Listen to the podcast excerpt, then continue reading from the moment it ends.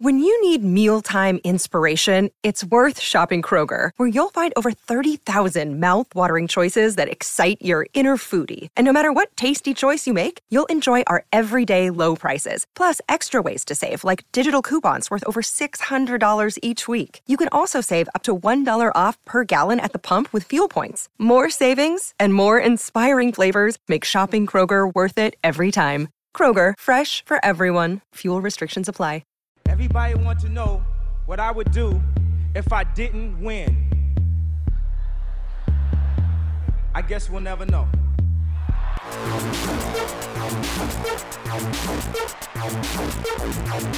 So keep your love. I don't get enough of it. Jesus just rose again.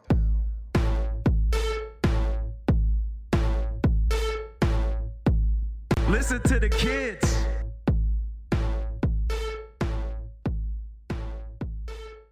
Welcome to Watching the Throne.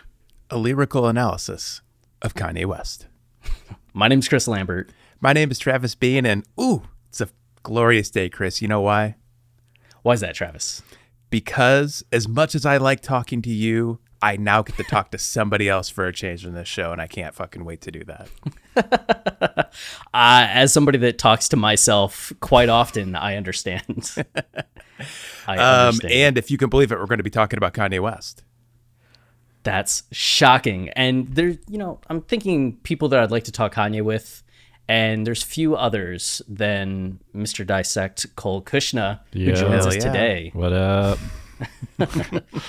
I would say the list goes like Kanye, uh, Kid Cudi. yeah. I guess then Cole. I guess Cole Yeah. would be third. I'll give you that.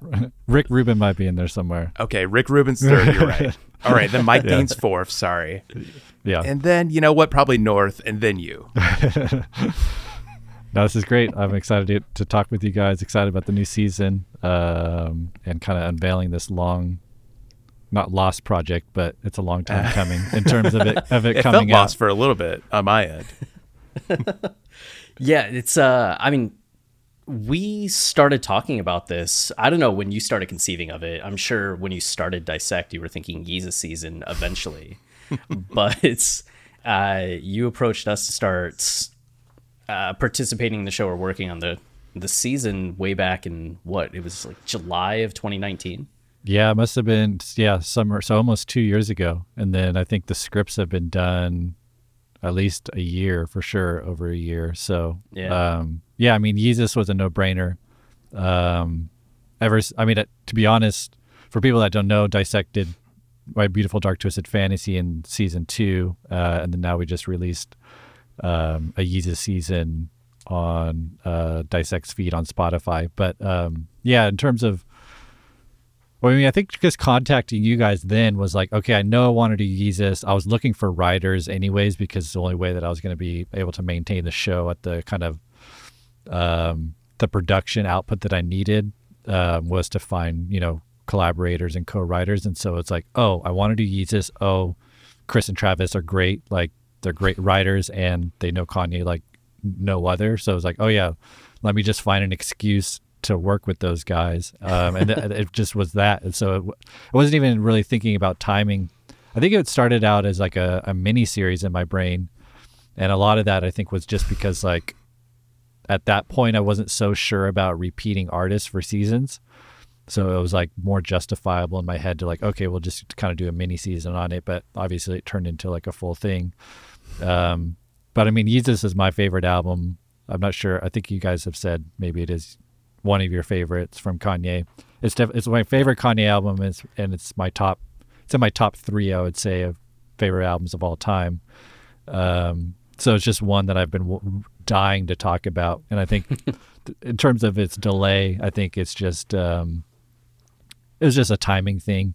I you know I I had repeated Kendrick in season five because I did him in season one, and so I didn't want to go do too many repeats back to back. But then 2020 was such a mess, um, and Kanye was kind of like kind of was like you know up and down, and it just didn't feel like it was the right time. Uh, and I feel like we've got a nice little window right now, so. But re- excited nonetheless. Yeah, that was one of those things. I mean, it feels like such a an album for people in our age range that when it came out, we were already listening to Kanye, we were already into hip hop, and then it's this tipping point of an album that felt so immense and so out of left field in terms of what we had expected from Kanye, from the genre, and that it's still kind of stuck in our brains as something that we just need to discuss, especially as you grow into your professional field. It was the same album that caused us to start this podcast. Oh, was it? Okay. Was just we need to explain that there's a narrative on Yeezus. Yeah. People And need to want- like Yeezus as much as we do. I know there is that passion like where you're like you love it so much and you're, you know if you can get past like this maybe some of the surface level uh aesthetic quality that I, I get people might not be attracted to there is that desire into you to be like wait no like come on guys listen like see it fully and then say you don't like it but see it fully first yeah, right. Yeah. I feel like the whole Beethoven experience was a similar situation where uh, I know it's Johann and I forget the second guy's name uh, who put together like Yeezus and Kanye essentially and mashing those Jesus and Beethoven or Yeezus Yeah. and Beethoven. Yeah, thank you. Mashing those together and showing that Kanye's arrangement and production is on the same scope and magnitude of Beethoven. And you hear something like Blood on the Leaves compared to a Beethoven symphony, and you're just like, oh, I can hear it when you put it in this way. And it just feels like this album sparked so much analysis and discussion. It's cool to see the different ways in which uh, people with different backgrounds, different perspectives continue to break it down and show how much depth there is, both sonically and lyrically. Yeah, I think for this too, it's cool because I mean, you guys are so lyrically and narratively driven. Um, where you guys are writers, uh, Chris, I, I know that you write fiction. Travis, I'm not sure, do you write fiction as well, or Uh, no. Uh, Chris and I are both movie lovers, though, and we're Yeah, constantly yeah. analyzing movies. So yeah? So I just like that the you know I like that too. I feel like there's a part of me that is also that. Um, but you know, obviously, I come from like a strictly music background, so um, just having that this combination of your narrative driven mind with my more musical driven mind and kind of both working on the scripts and that way it feels like a really good synergy um, because you, we, we talked about this before but it's funny how much the lyrical narrative stuff aligns with the musical stuff where you guys are discovering things just through the lyrics where I'm going to hear it in the music and then it, it all kind of works together um, and we kind of come to the same conclusion by different means which to Yeah. me just like there's so much evidence that he's thinking about these things consciously that at some point you even feel like you don't even have to justify it much anymore because it's just so clear um, that that these are kind of like conceptual albums even though they don't really appear like that um, right away or as obvious uh, as other artists but you know it's there when you start looking. It makes me think about when you were doing my beautiful dark twisted fantasy season uh, you had that the big cliffhanger between devil in a new dress and runaway in terms what it was the the unresolved e mm-hmm. flat i don't i don't know I can't remember either. but- Yeah, I can't remember the exact note, but yeah, it was the the chord was unresolved the whole song, and then it gets resolved by the first note of "Runaway." Yeah, and we had recently covered, I think, like a similar stretch of that album and talked about the narrative aspect of Devil in a New Dress, introducing this relationship and the dynamics of the relationship, and you see how that carries over into Runaway. And what you're saying is similar conclusions, but based on the different perspectives that we have that show that Kanye just had that alignment to make form and function match both lyrically and sonically to reach the same level of all right this builds into this which then builds into the next one and Yeah. the next one And then it gets really crazy because you realize all the albums connect to. So, so yeah Yeah. it's it's one of our our big things. We're always like, you can just see because each album's based on where he's at in his life Yeah. at that time. Yeah. It just flows Yeah. as a whole magnum opus, like epic, which is amazing. I I'm trying to think if you can find another discography in any genre that does something similar where each episode each album is that period of the artist's life and because they're changing and growing the whole thing plays out as this I think you fictional could epic you could easily see it in a lot of artist discographies. But what's beautiful about Kanye is he's so vulnerable and, and bare about it all in a way like you don't immediately recognize. And he just and I get I, and I think too, which is good for Chris and I, who again have written about movies for years and have analyzed narratives and have and have really tried to unpack how stories are told. Kanye's approach to music is, in my opinion, very cinematic, and you can kind of see his tales play out the same way you would see a movie. So, whereas I think most discographies you could find that narrative in there, like you could see someone grow and evolve from album to album. The way Kanye does it, like it feels like an epic, like it feels like a like a Marvel series, like it's an anthology, like it's this it's this thing you witness, and it, it's just incredible to listen to and watch. Yeah, I would say the only one that comes to mind that's is Kendrick. He's earlier earlier on in his career, but you can definitely trace a narrative from even Section 80 through Damn, and really with Good Kid, Butterfly, and Damn, there's a clear connections uh, where even there's a you know cliffhangers in each album that resolve into the next one pretty clearly.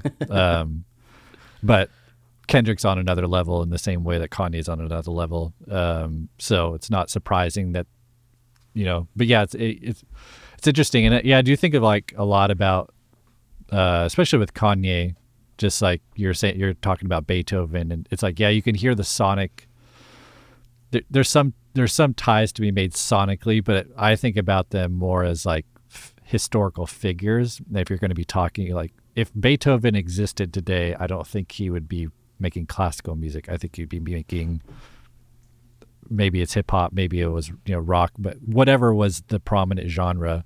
You know, classical music was or co- what we call now classical music is was just the genre of that day. Was just what people did. So knowing that now and knowing that classical music really only exists like in the world of academia and sometimes on films. Um, you know, it's interesting in the first episode of of this new season. Like we could, you know, the first the first episode is dedicated to Kanye West as a storyteller, and you know we have clips of him saying, "I think about my songs like scenes in a movie," um, and yeah, there is that that cinematic approach. But in terms of like thinking about him in the line of someone like Beethoven, like I even compared him almost directly to Beethoven in in the the Twisted Fantasy season, but he's like Beethoven was an artist that was, you know, one of the most popular in his day. That then, like, he wrote in the style that was popular, which was, you know, the the formal classical style, Haydn and Mozart, and then he flipped everything on its head and created his own genre out of that. You know, influenced by that those genres, but made it his own. And that's what I see Kanye doing with hip hop. Where yeah, he started out, you know, more or less. He kind of like drove a sound, the soul sample sound. That was you know a big part of what he did as a producer, but he was more or less kind of working within the boundaries of hip hop at that time. Uh, but then when he came into his own as an artist, and then I think the Yeezus is like the pinnacle of him flipping it, you know, flipping expectations, you know, the same way that like Beethoven's Fifth Symphony flipped expectations of what a sy- symphony was and should be. I feel like Yeez- Yeezus did that, 808s did that. Uh, but Yeezus, I feel like, was the most kind of like deliberate in that fact of like, no, I'm going to challenge you guys. Very Um, much. And so, yeah, that was that's just one of one of the many reasons I, I was dying to talk about Yeezus was was all those those points of like, it rarely do we gar- get an artist in his prime that takes this much of a risk, you know, and especially after coming after like nearly being canceled and and winning them back, and then and then just like once he, I feel like Yeah. he figured out like, oh, like I can just like play with you guys like a little puppet, like public perception is just like a marionette. Let me just fuck with it a little bit, you know? Oh yeah, I get it. I was there anything really surprising to you in terms of your concept of Yeezus uh, from the years 2013 to 2019 that's changed since working on this season? Well, you, I mean, definitely you guys helped me flesh out the narrative much more than I had it um, previously. I always kind of knew it was an arc that ends with Bound 2 being very clearly a kind of resolution, although there's a twist that we talk about. But more or less, there's this kind yeah. of very dramatic resolving moment at the end. So I kind of knew it, but you know, this is and this is the same with any season that I've done, and I'm sure it's with you guys with any album that you've done of Kanye's. It's like you don't really know until you dig into the details, right? Like you might have an understanding of like the general arc, but what I get excited about, and I'm sure you guys are the same, is the details of how that's pulled off. Um, and when you start to find the nuances of references that appear in this song and then come back in here, and then like we were saying with with Kanye, you find them in the music too, where I mean, this season is full of some brilliant, brilliant uses of samples as kind yeah. of not only like sonic, uh, for their kind of like contrasting sonic qualities, but their thematic qualities and like brilliant stuff. And I didn't know any, I mean, I knew the On Sight sample was super clever in that way, but like when we get to New Slaves, the, the sample on you know the end of that is like when you guys Legendary. unpack that because I didn't know that until I read your guys' script. I was just like, holy shit! Like it's just one of those moments you like die for, right? Like that's that's yeah. why we do this.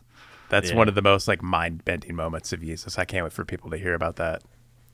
Yeah, it's the first time reading those lyrics because when I was first listening to the album, uh, we were both living in Iowa and the album Ugh. came out and I was making hour long drives to go to a writing conference. Oh yeah, could we take this back? Could we uh, maybe you're going here, but could we go, can we all share the story of like the Yeezus leading up to it, first thoughts, like That's relive that moment a little bit? I would love to hear you guys' stories. yeah, so I, Travis and I have been working together on our movie site, Film Colossus, and we have been doing that online for like a year. Had it met in person, had just talked on the phone you know, handfuls of times. So I moved out to Iowa for a year so we could work like face to face. And I think I got there June 14th or something. And then this album comes out and I didn't realize it. So I was supposed to go to this writing conference. It was the first day of the conference and I stopped at Target on the way, bought the CD, ran back to my car, tore it open, and put it in. And I tried listening to a, a, stream of it while I was showering and getting ready, but couldn't really hear what was going on. And it was an hour drive each way. So for the next week, every day, I just have this hour of listening to the album in full on the way there, listening to the album in full on the way back, and just playing it over and over again.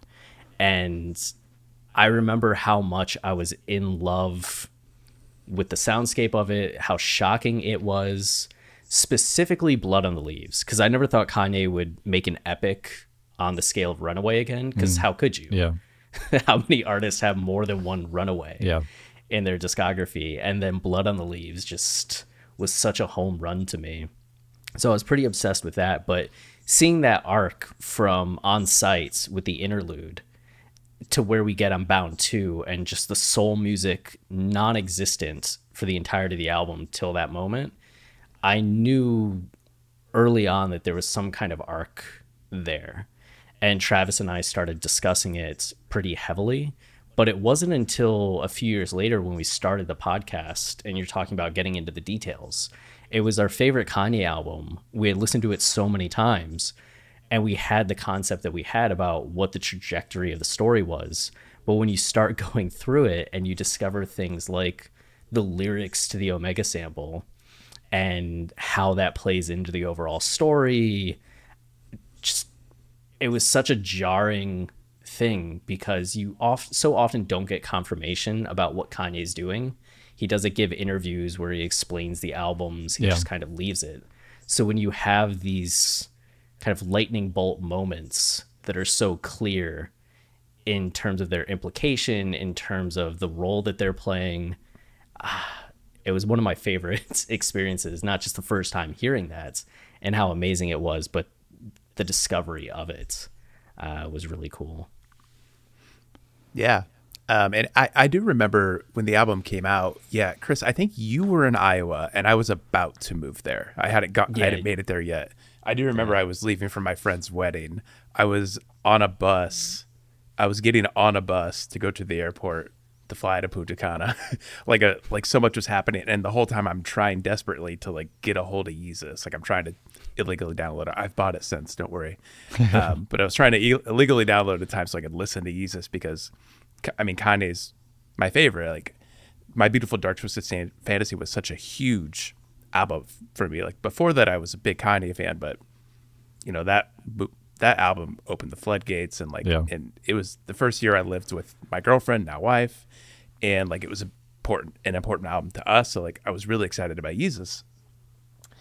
And I do remember like getting on the bus and listening to it, and those first few moments you listen to Yeezus, you have the like what the fuck like double take moment, like Yeah. you don't understand what's going on. And while I think that turns a lot of people off, and I and I know it it did turn a lot of people off at the time, I've always been very attracted to albums and movies like that, or just art like that in general that Yeah. that turns people off. Um, we've talked about it many times in this show. Showgirls is my favorite movie ever. I love Showgirls, and I love it even more because everyone else hates it to death. Like, there's something about that quality of of art that I'm really attracted to, and like I feel like that was always there with Yeezus. I mean, especially On Sight. Like On Sight was my jam for like the longest time Yeah. um, and it and, and and I'm right there with Chris. Like I didn't like I didn't know what the, the narrative was, but like musically, it's it's funny because we're lyrical guys, but musically, I I could sense something. I could sense like an arc and a change, and it was something I hadn't been able to uh, define for years. But of course, when Chris and I started the show, and you start going through line by line, and you start looking at the samples and how the samples play into a narrative, like you just watch it unfold. It's it's it's incredible to witness. Um, so being able to do that for Chris, like it took Yeezus from this thing that I enjoyed, just sonically, to this thing that I was like, oh, oh shit, like it's it's 2001: A Space Odyssey, like it's something else, like it's something you haven't seen before that that transcends stories and music and it just became this thing in my life i i mean that to me that and the life of pablo are, are my two favorite kanye albums uh, the life of pablo more for like personal reasons but if i had to pick like the one like that like represents kanye that represents like what music is like yeezus is it Yeah.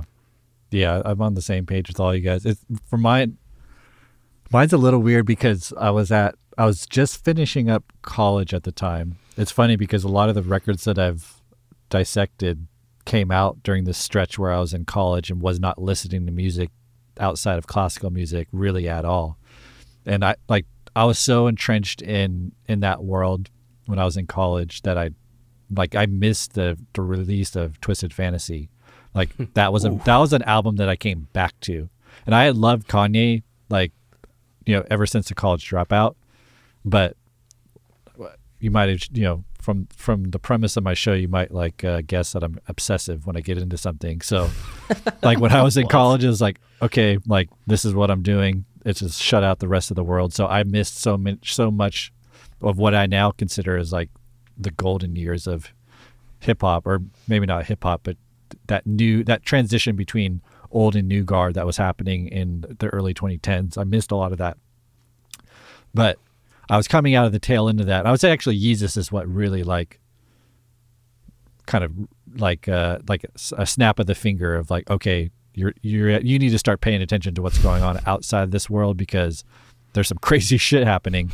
but Yeezus came out. Uh, I remember I was working at a coffee shop and I would close uh, the coffee shop by myself a lot, uh, and we closed late at like eleven. So I would listen to Yeezus driving home every night. Just uh, like I don't know about you guys, but when I listen to this record, still to this day, it has to be loud as fuck. Like there is no middle ground. It has to be loud as fuck. it Windows has to hurt down. your Yeah. ears Exactly. Yeah.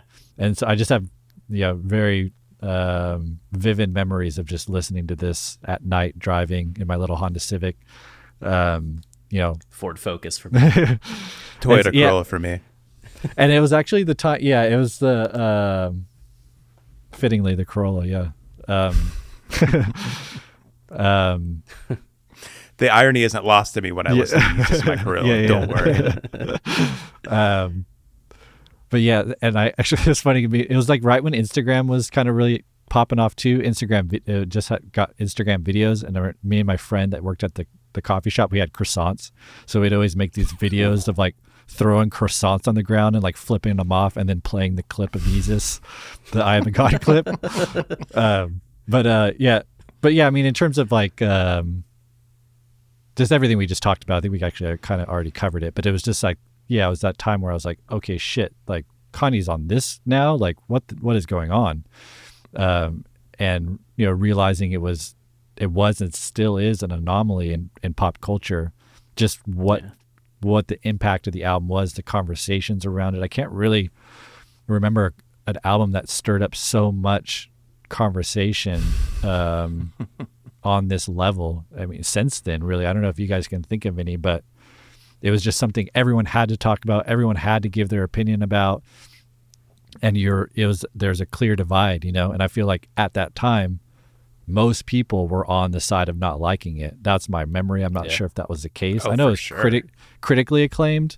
Like if you go back and read the reviews, like most of them are pretty positive. But those, I mean, that to be honest, is- that's like people like us. Like you know what I mean? Like that's Yeah. not like we're we're looking at it like from all these different angles, not just the angle of like, do we put this on and just like it? You Do know? you like to listen to it? yeah. yeah. but so all that was just so interesting and then i got to go to the yeezus tour um, which was obviously incredible um, ex- experience i still have videos on my phone actually um, and that was just it was just one thing after another. And then you, and then all those interviews i mean we can maybe talk about those but that to me was just as much a part of yeezus as the album was where it's every day you just had this new 45 minute interview to listen to. At least that, i That's the remember best my, part of Yeezus is like the interviews, the tour, the the merchandise, like just Kanye being Kanye, like everything about it was such a spectacular time. yeah it's it's it's certainly my golden era of kanye for sure um, and the, and the the interviews are no small part of that just like just uh he was on fire man he was just on fire um, Doing it. Lucky Land Casino asking people what's the weirdest place you've gotten lucky? Lucky? In line at the deli, I guess? Aha, in my dentist's office. More than once, actually. Do I have to say? Yes, you do. In the car before my kids' PTA meeting. Really? Yes. Excuse me, what's the weirdest place you've gotten lucky? I never win and tell. Well, there you have it. You can get lucky anywhere playing at LuckyLandSlots.com. Play for free right now. Are you feeling lucky? No purchase necessary. Void where prohibited by law. 18 plus. Terms and conditions apply. See website for details. I remember it was my first time feeling like I needed to defend Kanye because when Kanye interrupted Taylor Swift, I liked Kanye and I liked that he had said what he said about Bush. I enjoyed his music, but I wasn't like full bore a Kanye fan. And I didn't feel the need to be like, well, you know, Beyonce's video was better uh, to everybody that I met. But I remember during the Yeezus tour, there was an Kanye said something at one of the shows where, or maybe it was one of the interviews, that the performance that he was giving, that like artists give in these kinds of shows, was less like being in an office and less like an office job and more like police officers, military, and that you're putting your life on the line with some of the stunts that you're doing. And I think he was specifically talking about being at the top of the mountain that he did and just the, some of the the heights and the safety measures you had to take for what he was doing. And that the media took that quote and just ran with it. And that there were police sergeants giving interviews being like kanye you can come and i'll put you on like duty for one hour and you won't make it. And all of this backlash where it's like it was a hyperbolic comparison. But all he's really saying is that this is kind of dangerous more dangerous than you think and more dangerous than you just going to an office and sitting at a desk hmm. Yeah. Although I would I would pay to see Kanye be a cop for a day. Like I think he'd be great at conflict resolution. Honestly, so calm, just assess the situation and figure it out. see somebody commits a crime and he's just like, you know what? That's not a bad one though. Go ahead. Oh, and Colt, we got to ask you about the Yeezus tour because y- you kind of opened up a, a wound there. Because Chris and I were supposed to go to the Yeezus tour in Minneapolis. Minneapolis. Yep. Or I guess technically St. Paul. Um, or no, actually, never mind. I don't know why I'm worried about this. It was somewhere in Minnesota. Um, but the the the tour bus crashed and they had to cancel the show. And we Oh, I never got remember to that. see the Yeezus tour. Wow, that's Yeah. yeah. It was. I mean, it's definitely the best concert I've ever been to. Um, Thanks, It's- by the way. I mean, even I didn't go to the Glow in the Dark tour though, and the, I was at the Life of Pablo show where he broke down and canceled the tour. Oh yeah, that was Oh, your wow. that was Yeah. your night. Um, but the Yeezus tour, it was in San Jose. It fucking so stupid. Me and my friend were late. The same guy that I worked with, shout out Mario, um, that, that I worked with at making croissant videos. Like we drove to San Jose, which was three hours, and there was traffic, and so we missed Kendrick Lamar opening for him. Which, like in my world, I mean, it wasn't then, but like looking back now, I could have saw Kanye and Kendrick in the same show. Yeah. Like, wow. But yeah, it was like, I mean, to this day, I mean, Pablo tour maybe com- compares, but even Pablo was more. The visual was so compelling. You know, there wasn't really like a narrative or um, kind of yeah. I mean, the narrative of Jesus and and how it interacted with not only the mountain but also like the women that would come on stage and the whole Jesus coming out. Like, it was a show. You know, it was like Yeah. it was more. It was the most almost like Broadway uh, style show that I've ever been to from for from like you know someone working in his world, um, and it, it's just another kind of layer to his art and you know it goes along. It, wh- what's cool is like yeah it follows the narrative of the of the tour follows the narrative of Jesus but he also incorporated his entire catalog into these into these five acts which you look back on and kind of ties into the discussion of like yeah Kanye's life is this uh, trajectory that corresponds with his albums but it's also kind of the same story over and over where he's like re- in this cycle and and kind of like trying to figure out his life amidst the limelight and how do you find love? And when you find love how do you maintain love? And but it's all dealing with like the same components. But just to see it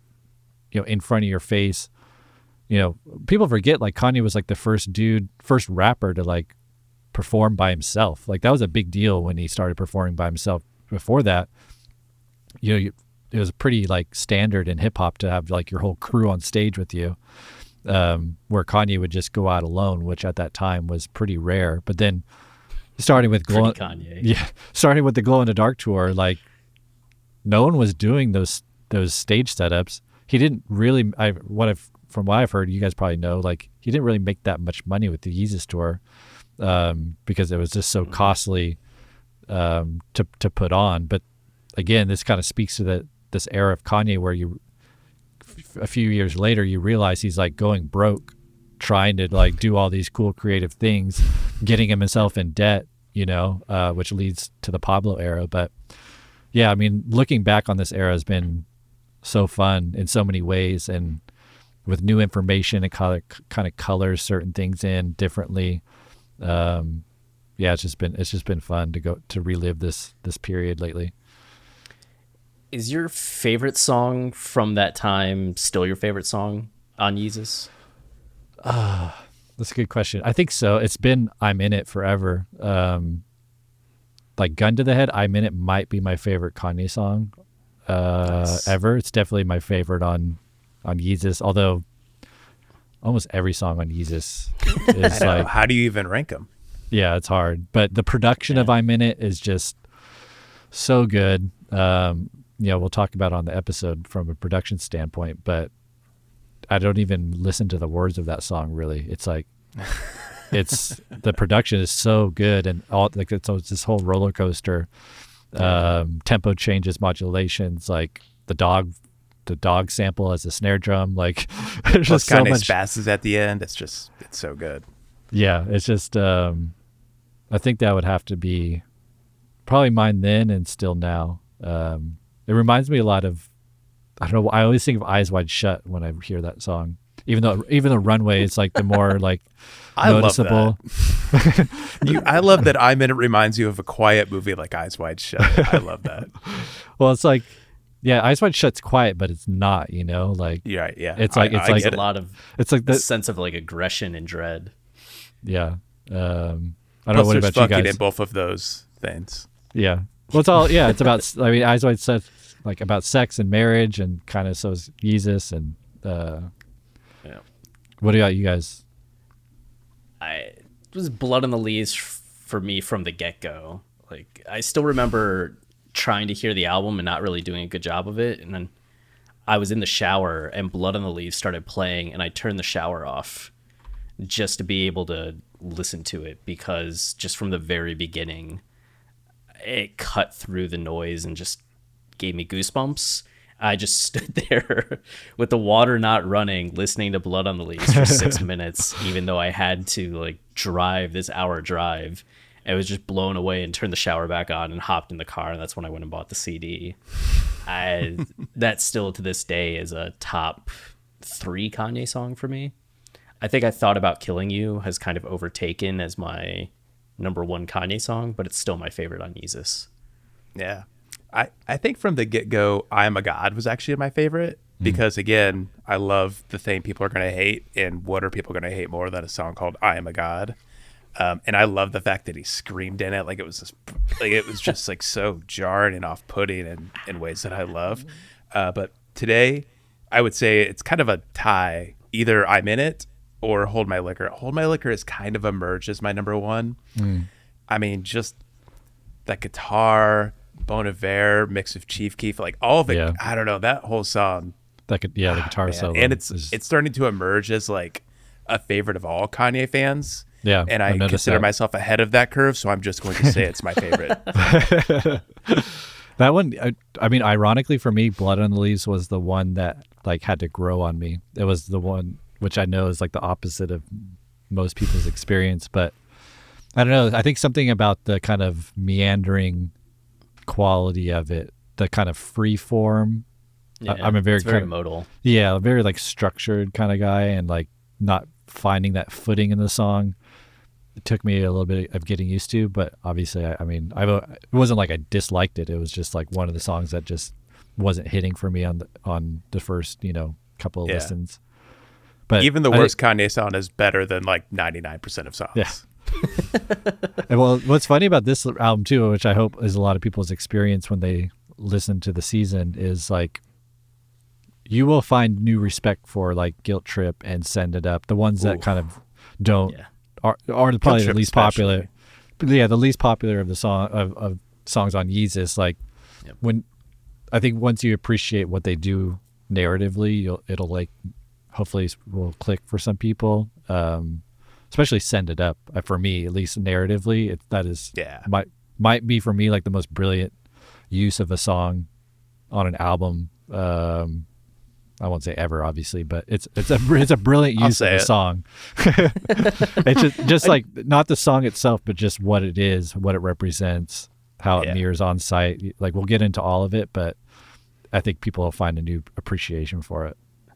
I'm curious to hear your thoughts on, because you deal with a lot of lyrics, obviously, and lyricism, and thinking through what is. I'm sure you've considered like top tier lyricism. What does that mean, not only to yourself but to people, and what are the degrees of it? And one of the things that I keep thinking about is the relationship people have to what qualifies as great lyricism because I think some people might listen to Send It Up and think that maybe there's a few good lines, especially at the end uh, when Kanye's like, you know, heart colder than the souls of men, Jesus just rose, rose again, those kinds of poppy individual lines.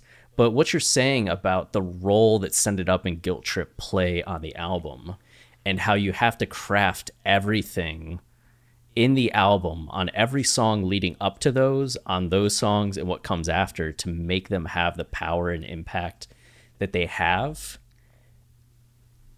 Does that mean great lyricism or is that great artistry? Is that great structuring as compared to maybe somebody that's just delivering a flow of great punchlines and wordplay and Yeah, I think I think people get lyricism and rap skill like they they often go hand in hand when I think they're separate things. Like let's uh like Kendrick Lamar is a good example or like even like Lupe Fiasco where like Lupe Fiasco obviously a great writer, obviously a great rapper. Like technically he's going to come up with creative flows to match his really creative lyricism. Where Kanye I feel like and it, it, that's like much more obvious.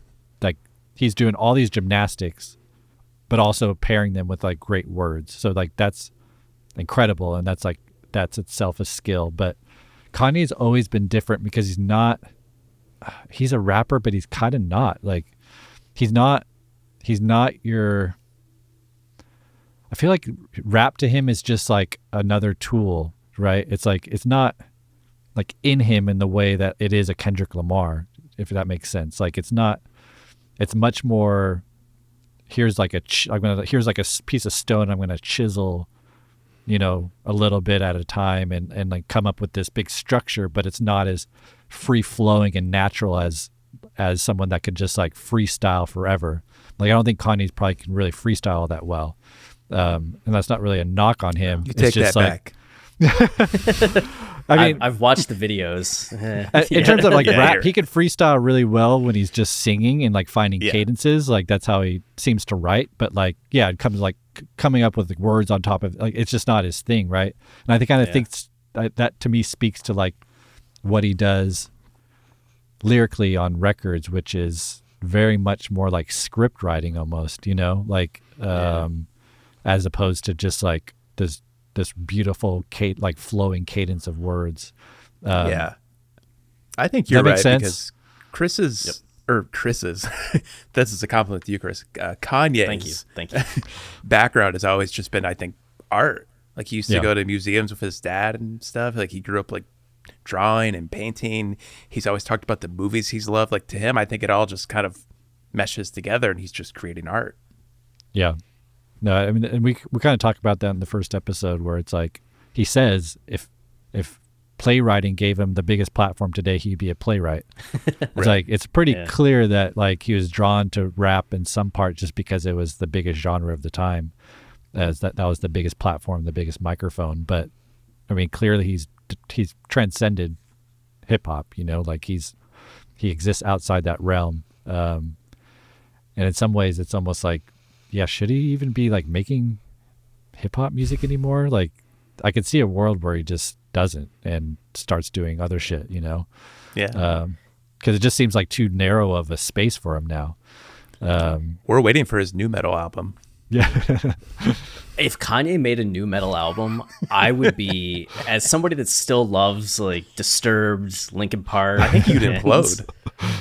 I would go nuts. that would be such a collision of worlds, and just my life would be complete. Yeah. Uh, well, he he did appear on a Fall Out Boy song. Not that they're nu metal, but that's as close as we've gotten. It was very interesting too because he just disses Fall Out Boy in the middle of the song.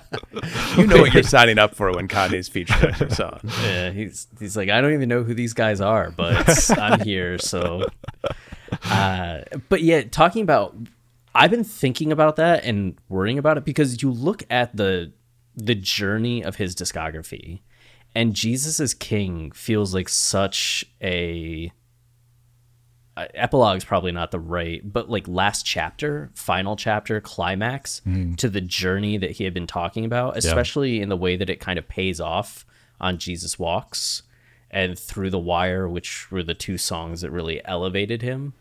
And even All Falls Down and the social hmm. concepts that he was exploring. It feels like Jesus is King is him getting through a lot of the baggage he had on the first album and had been exploring on all the rest and it works so beautifully. I wonder creatively, especially with the level that Kanye's on, how do you follow that up? And honestly, the he's always talked about the next part of his life. So it makes sense onto the next saga, right? In the wake of his marriage ending at this point, that seems to be the kind of thing that he would talk about. Yeah.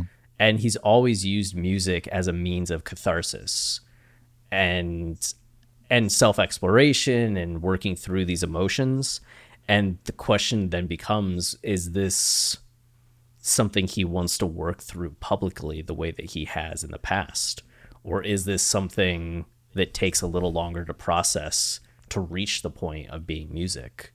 And I do wonder if a lot of the delays for God's Country, then Donda, and where we're at currently kind of coincide with a little bit of a a crisis when it comes to what am I saying right now? What aspect of my life am I talking about? I think you even saw that a little bit with Love. I always love everybody, love everyone.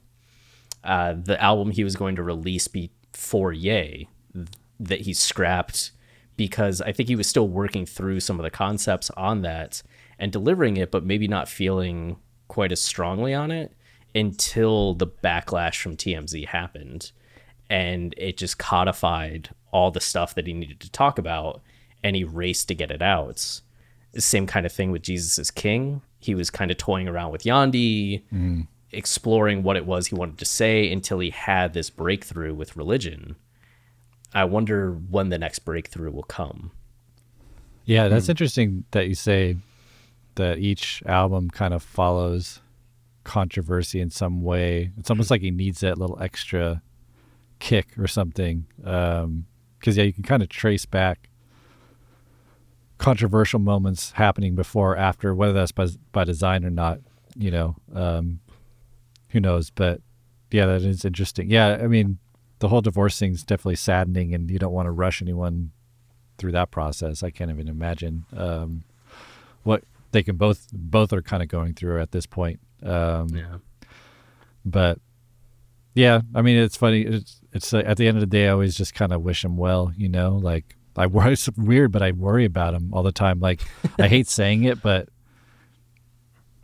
historically speaking, like his fate odds the odds the odds of his fate are stacked against him let's say in terms of like uh dying of old age you know? Like all the trajectory is on points to tragic death which again i hate I hate even saying that but I, it's something i think about a lot and that's what always worries me. Anytime there's a big shakeup in his life especially now like kind of the foundation being ripped apart um, and who knows maybe it's better for both of them. Like we don't know any of that information so who knows? But that's the that's the part of me that just like just worries you know? I'm, and i don't know if you guys are the same way. Music industry has such a different uh, super not superstition but haunting i think from so many of the superstars or legends in that industry specifically that have something tragic happen i mean the 27 club originates from music Yeah. right I, I think it kind of has grown to include actors and others but uh, yeah, there is that sense with musicians whenever there is kind of a downturn that I think you just tend to worry a little bit more uh, in that field than say like an actor that's had a few bad movies or having something go through. You're like, oh, they'll go to rehab. That's what actors do. Mm. But music can feel so like destructive of an industry. Hello, it is Ryan, and we could all use an extra bright spot in our day, couldn't we? Just to make up for things like sitting in traffic, doing the dishes, counting your steps, you know, all the mundane stuff. That is why I'm such a big fan of Chumba Casino. Chumba Casino has all your favorite social casino style games that you can play for free anytime, anywhere with daily bonuses. That should brighten your day a little. Actually, a lot. So sign up now at chumbacasino.com. That's chumbacasino.com. No purchase necessary. VGW Group. Void were prohibited by law. See terms and conditions. 18 plus. Yeah, and I mean Kanye is a musician. I mean, music is one of those weird things where we can look at a filmmaker and we can watch a movie and we could try to figure out like what they're going through, but music is so different. Like it's in your ears, like hmm. you really feel it. And Kanye is just so open and vulnerable about these things, especially suicide. Uh, since 808s and Heartbreak has been very yeah. open about it and talked about it. And I think especially he talks about it on Ye and Kids See Ghosts, like uh, this album where he's, you know, the song Ye opens with a song called "I Thought About Killing You," and this Yeah. "you" is this other part of himself. It- He suffers from bipolar disorder, and he's working through these suicidal thoughts, and and then Kids See Ghost ends with uh, uh, Cudi Montage, which is using a sample from Kurt Cobain. It's infused with the spirit of Kurt Cobain, who killed himself. Mhm. Like Kanye is always talking about these things, is always open about them, and the fact that he is so uh, clear about it and and so willing to offer that part of himself up to the world and make it part of that listening experience that like I actually always feel really good about him. Like I Mm. I think he, and he surrounds himself with good people and now he's found God again. And not that he found God again, but like it's Yeah, become yeah. such a part of his music in a way it wasn't before. Like I think he's somebody who's probably on the right path and, and you're right, like we don't know what's going on between him and Kim. We don't know how painful that was or or where he's at now, but um, I can only assume that like we're going to hear about it through the music whenever it comes out, and and even in Kanye's lowest moments, even in the moments where like I'm scared for him, like honestly I was after hearing Kids See Ghost, like I found it troubling at first. Like the more I think about it, the more I, I realize like he's somebody who's just he's willing to put himself out there like that, and and because he's doing that, there's something like I trust him. Like I trust that he's Mm. gonna use music to work his way through these things. Yeah.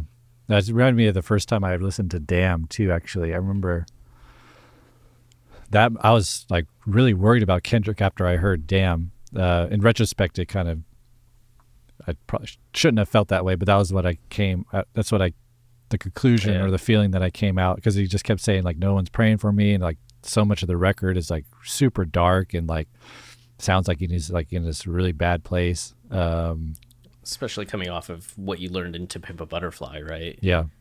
There, there was so much kind of self anger and Yeah. um, suicidal thoughts at times.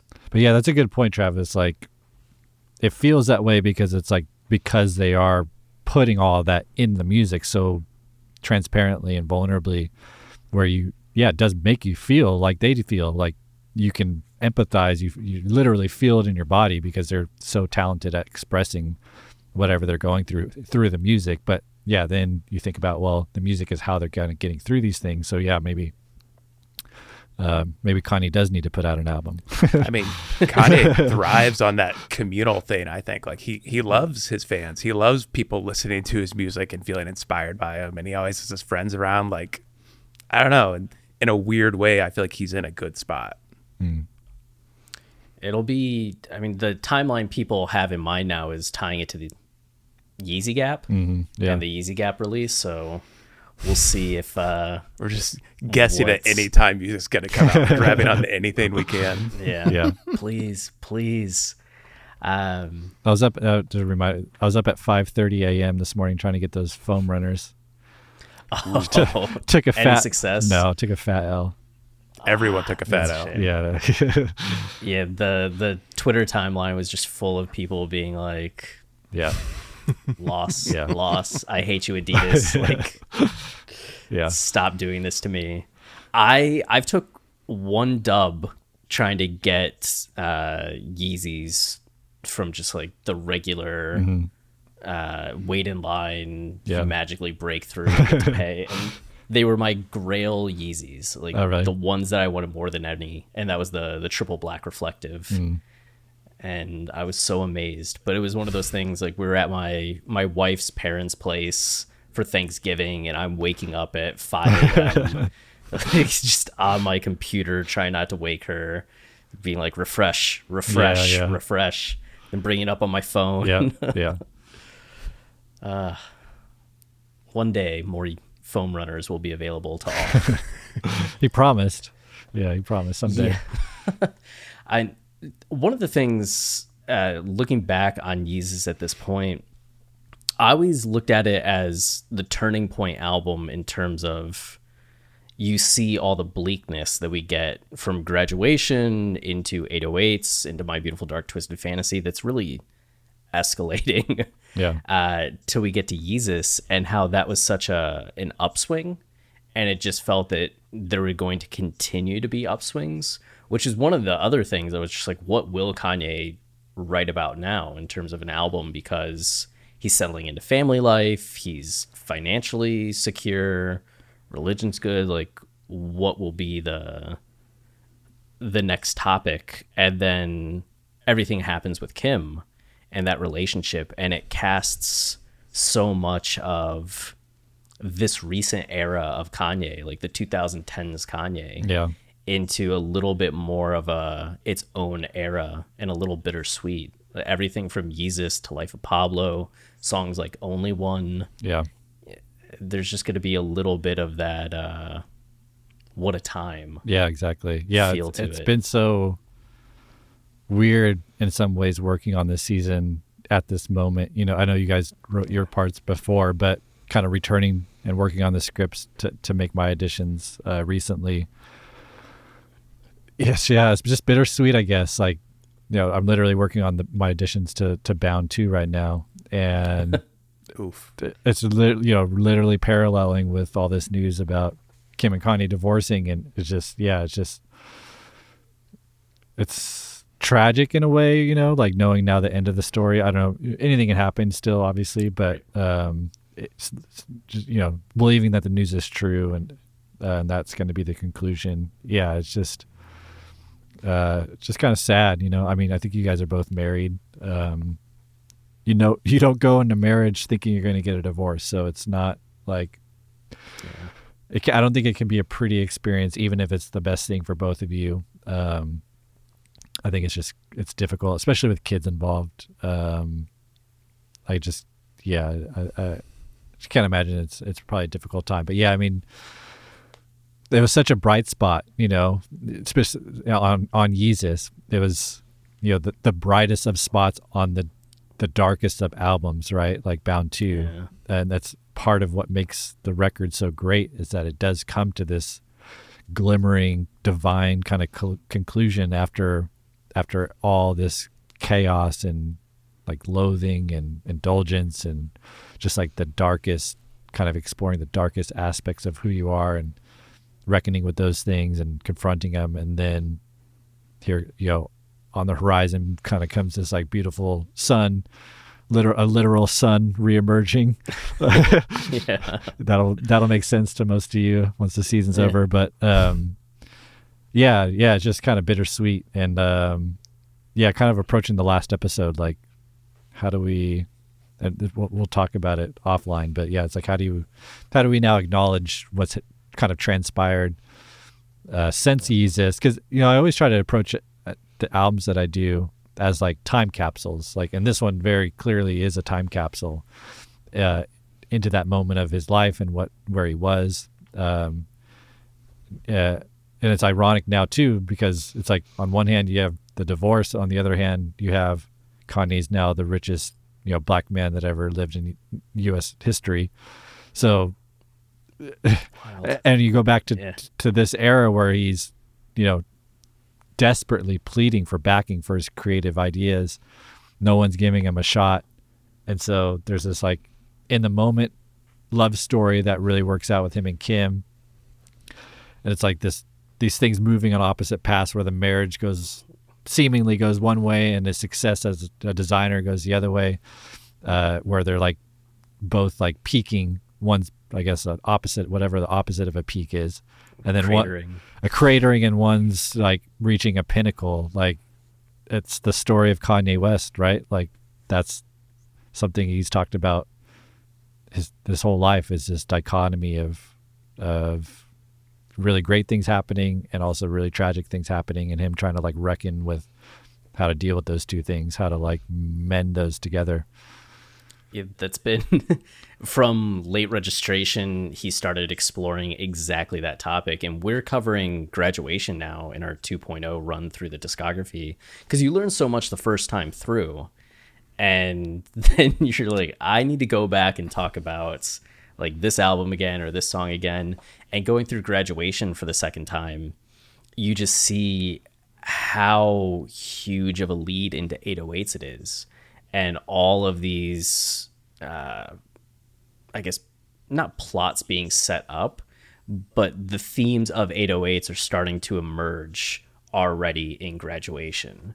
And there's a little more innocence, a little more happiness because there was at that point, but you can still see uh, the negative aspects of the life he's living creeping in. And him as the artist even if him as the character he's not necessarily aware of it song by song him as the artist putting the album together is very aware of it and the implications of that and the fact that he's as you're saying continuing to explore that dichotomy for so many years now and just again and again trying to understand like why do I keep ending up here? How does it keep working out to where things are like this?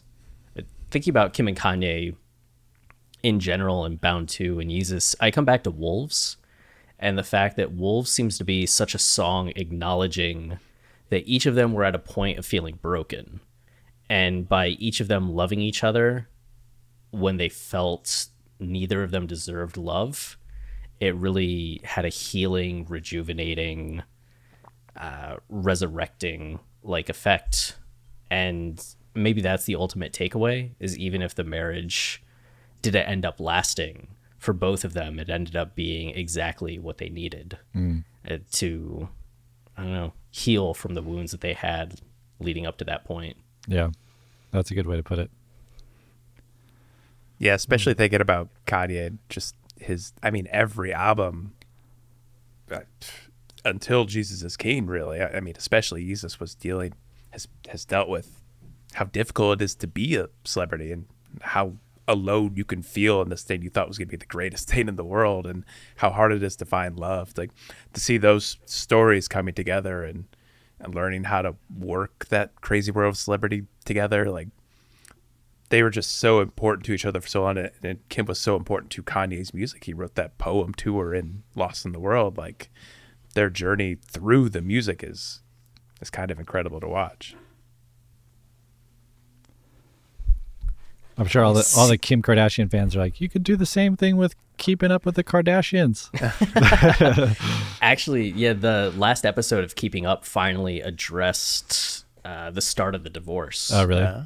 And the tipping point of what happened. I was seeing all these articles um, talking about how Kanye saying that Kim and Kris Jenner trying to get him help was white supremacy was really the tipping points for her in terms of the relationship and what was salvageable. But in that episode, there's you see her kind of coming to terms with the idea that my marriage is over, Mm. which is really, whew, It's heavy what stuff. thing to have on TV. Yeah, that's. So the what? So that was true. Like the the him getting help. He thought that was. Did he say that on Twitter or something? Yeah, he tweeted that out. Like Kim and Kris tried to have me, like doctors come and take me away. Yeah, I remember something, that. Something, something. I don't remember white that. supremacy. Oh, got it. Okay. yeah. Sounds like And a then, uh, sounds like a Kanye tweet. Yeah. very much so. Yeah.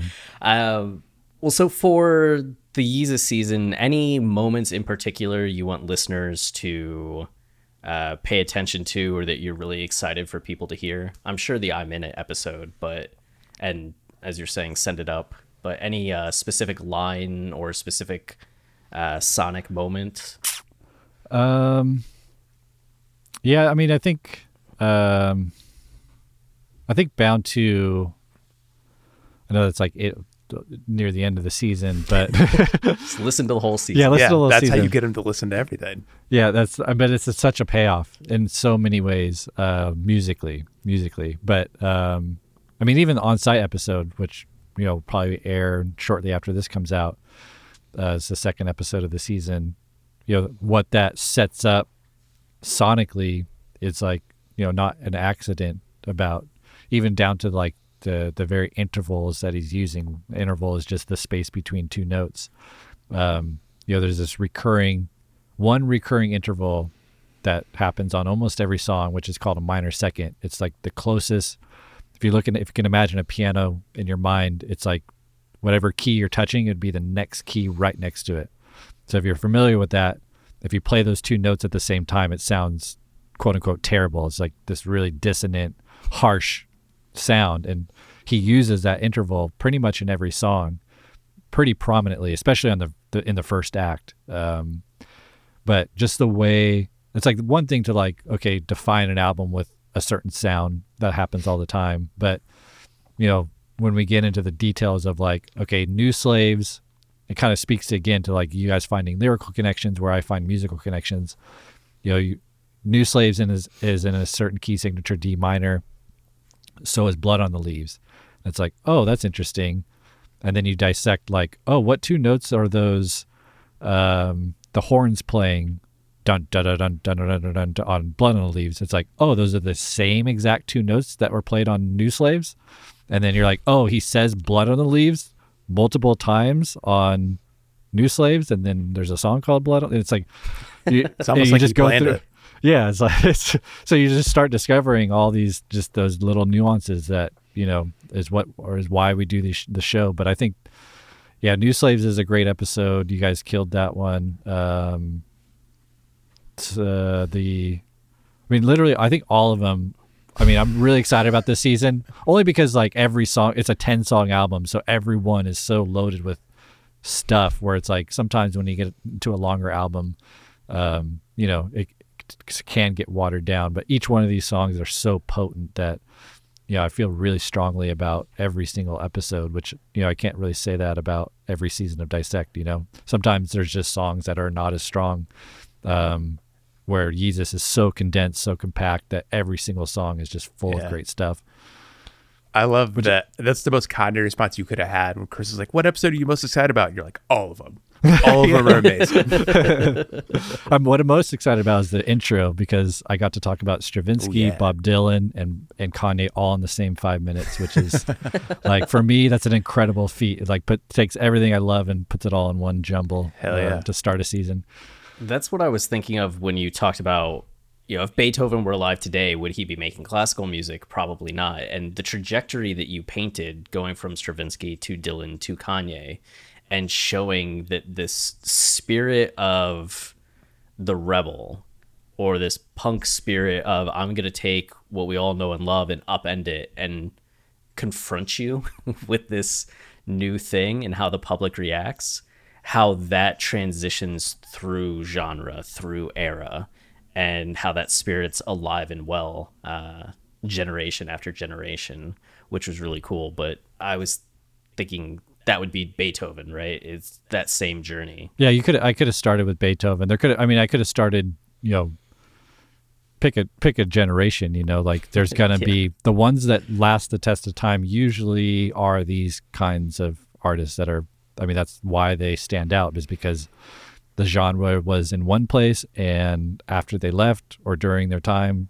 they stretched it and it, they you know blew either stretched it or blew it blew it up and created something new coming from that destruction. It's the same story over and over and over um, with these great artists. Even you say things about like picasso or like any great any kubrick like what take your genre take your medium like it's the same story over and over. So I, I just wanted to draw that line quickly in the beginning of the season but like hey like this moment that you remember seven years ago eight years ago is actually like something we're going to look back on probably like a hundred years from now as at least Kanye himself will be that guy and, and Yeezus is such a you know pivotal part of his career that I you know I felt that it was necessary to kind of frame it that way. Damn straight. Very, very much so. uh, well, anything else? Any uh, any last words? No, just thank you guys. Um, you know, we'll do another one at the end of the season on on the dissect feed, but um, this is I know it was, delayed and um, sorry for that, but It's okay. I think it's the right time. I think it's good, um, and you guys did incredible work, and I'm glad that people are going to hear more about your guys' ideas and in a very concise way. Um, so it's uh, as opposed to our two-hour episodes, uh, "Drunk and Hot Girls." Okay, I didn't mean it like that, but good point. No, good point. It's, it's, it's a good point. No, you, I Um, mean, you guys are great writers. It's one thing to like be able to talk about Kanye, but it's another to like put it Yeah. into really coherent and beautiful words, which you guys are both really excellent writers. So that's not like, you know, your podcast isn't that. It's a conversation Right. where but you guys also have the skill to write really well. So I'm, I mean, you know, some people might be familiar with writing already, but this will hopefully extend that audience a little bit into into my audience. So really excited to get it out finally. Thank Yeah, you. It feels like a a nice collaboration. I remember when we first emailed back at the what was it start of 2016, like kind of thing, and Oh, when we first, yeah, yeah. Yeah, it was just like you were getting going with the first season of Dissect. Our podcast was in its first year as well, and I don't know. It's cool to see that five years later, Still doing it, yeah. Somehow still doing it. Yeah, Still talking being able about to collaborate. Yeah, it was uh, it was nice. It was very exciting for both of us. So we appreciate uh, Yeah. the opportunity to work with you on this level and uh, the opportunity to create a whole new flock uh, to the gospel of Jesus. You know. Yeah, yeah. Cool. Absolutely. Well, everybody, until next time, please stay wavy. And please, for the love of God, keep it loopy.